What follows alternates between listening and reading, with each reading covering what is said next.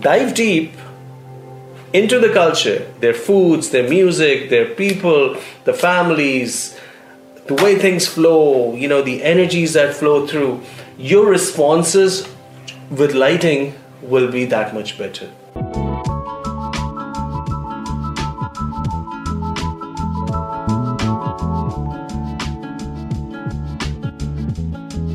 A big welcome to all our guests and listeners. I'm your host, Abhay Wadhwa. You're listening to the AWA Agora podcast, a podcast dedicated to facilitating thought leadership and innovation in the design and research world. In our podcast today, I'm thrilled to share with you the story of the making of the book Contextualizing Light that was released last year in June of 2020. This is a book that I and my team have tirelessly worked on for several years, documenting our projects in their relevance to stories that they tell, as also compiling all the writings from the previous 25 years about our zeitgeist and how context is a big driver for lighting design solutions in architectural spaces. The question that is being asked is what are the approaches that I utilize when I get into a new context? Given the fact that I have built projects in 23 countries, you know, and several of them have been non English speaking countries. So, having said that, the biggest thing, I said this to a friend who was trying to get work. Um, in other parts in other parts of the world, um, I said to them that you have to want to be there. You have to want to do work there to get out of your comfort zone. You know, if you are happy with your comfort zone, which could be in New York, it could be wherever you are, you know, then you're not going to enjoy stepping out of your comfort zone as much. I personally get off on stepping out of my comfort zone.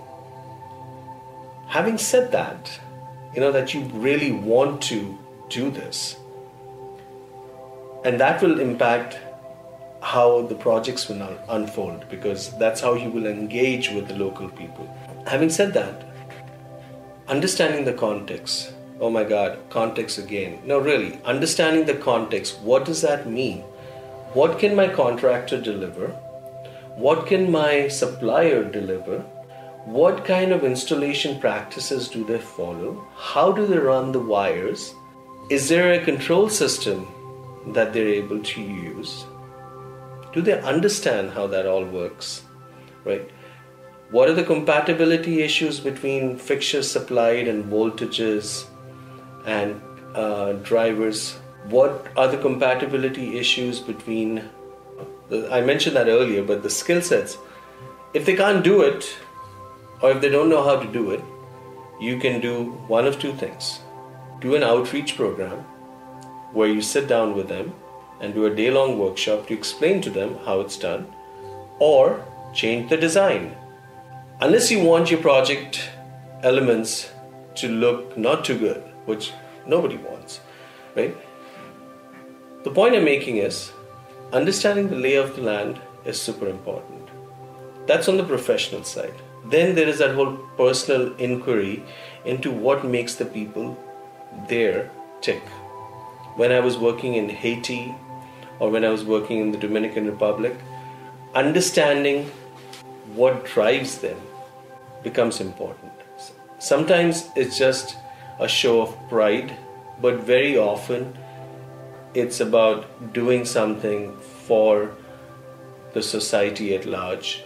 Understanding that, having meals with them, getting invited to their house, going to their house for, for a meal, that's a good sign. If they invite you to their house for a meal and you have a few drinks with them and you eat food with them, break bread with them, get to know the family at large, it makes a hell of a difference. If you get invited again, that means you had a good meal. and that you have started a good relationship, if they don't invite you again, then you need to loosen up or do something because, generally speaking, most parts of the world, when you go to their house, they will invite you again. Um, some of them would even offer you to come stay with them. That's the magic of being able to dive deep into the local culture. Dive deep. Don't skim the surface because skimming the surface will only get you that in terms of your responses superficial, surface based responses. Dive deep into the culture, their foods, their music, their people, the families, the way things flow, you know, the energies that flow through. Your responses with lighting will be that much better. You would become an important contributor to the project, even from an architectural standpoint. The architects would want to know hey, what do you think about this space? Hey, what do you think about what happens in that city. Because guess what? You spend an extra two days just walking the streets and experiencing the culture. The experiencing the culture is food, music, architecture, art, poetry, movies, music, all of those things. So I love diving deep. I dive deep and I come up as a new person you know, having learned all these things, having shared all these things. And a lot of my professional existence has been about those kind of relationships. So, two angles to it the professional angle, where we do workshops, where we do these questionnaires, where you kind of ta ta ta ta ta, you got all these points, and then there's a personal part of it that you really should want to be there.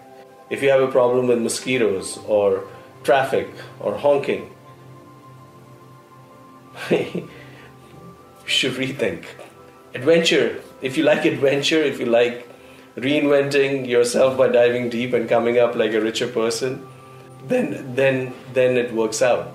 And I couldn't choose. I mean, they call me the lighting nomad. The, you know, because I've got some sort of a nomadic existence, which my base is New York, but I travel a lot. You're open. You're non-judgmental. You're just embracing them for what what they are and then giving your professional and over the years what i noticed around me was that the dialogue in lighting wasn't really about the bigger issues bigger conversations you know where are we going with all this when did darkness become bad you know how is it that we are not embracing the other cultures in the world you know with with their own lighting approaches. So I started, I continued doing research on all these topics. And about um, 2012, uh, about eight years ago, we were approached by a publisher uh, to carry our work and my essays.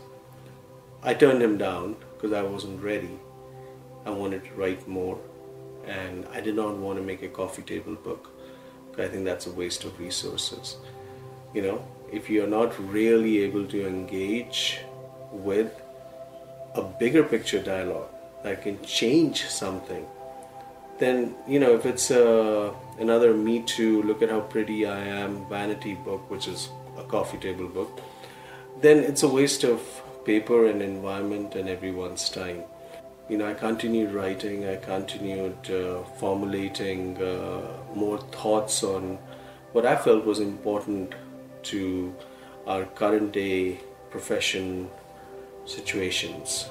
Nobody was writing about that. They wanted to talk about how small they can make the LEDs, efficiency that we can put into the systems, and how circadian light will change everything in the world, etc., etc. Which you know everybody has an opinion and I respect it, but to me, the conversation about what is it that is actually driving this medium of light across cultural boundaries, you know, geographical boundaries around the world, you know, and is there a unifying principle? And what are the differences? And why is it that certain countries, cultures react to light one way and others in a different way. You know, why is it that you have a glare-free uh, environment in Scandinavia, while that's, you know, almost opposite of what you would get, say, in Dubai, without raising the questions and not getting lost in political correctness. You, I don't. I believe you can't really change the thinking. Asking the questions that I feel humbly would help the coming generations of designers and architects and lighting people. So, fast forward, another feedback on the book from some really smart people is wow, you're trying to dialogue on several of these points. You know, should you not be just focused on one or two? Well, here's what I say that it's been over two decades since anybody started a dialogue on this.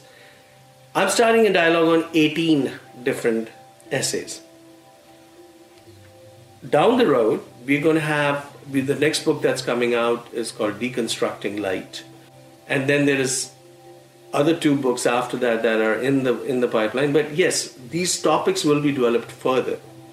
But I'm presenting to the architectural community a smorgasbord of conversations within our zeitgeist that require an earnest and honest analysis. Otherwise, we would become irrelevant. So, a big question is how do you stay relevant in this changing world?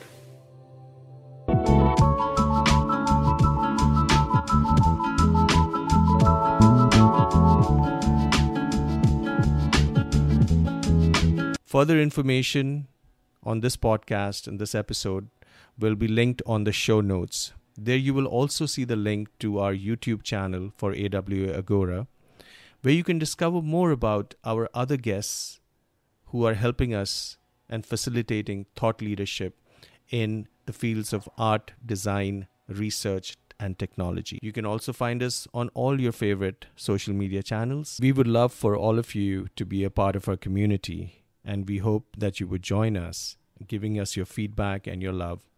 In love and light, this is your host, Abhay Wadhwa.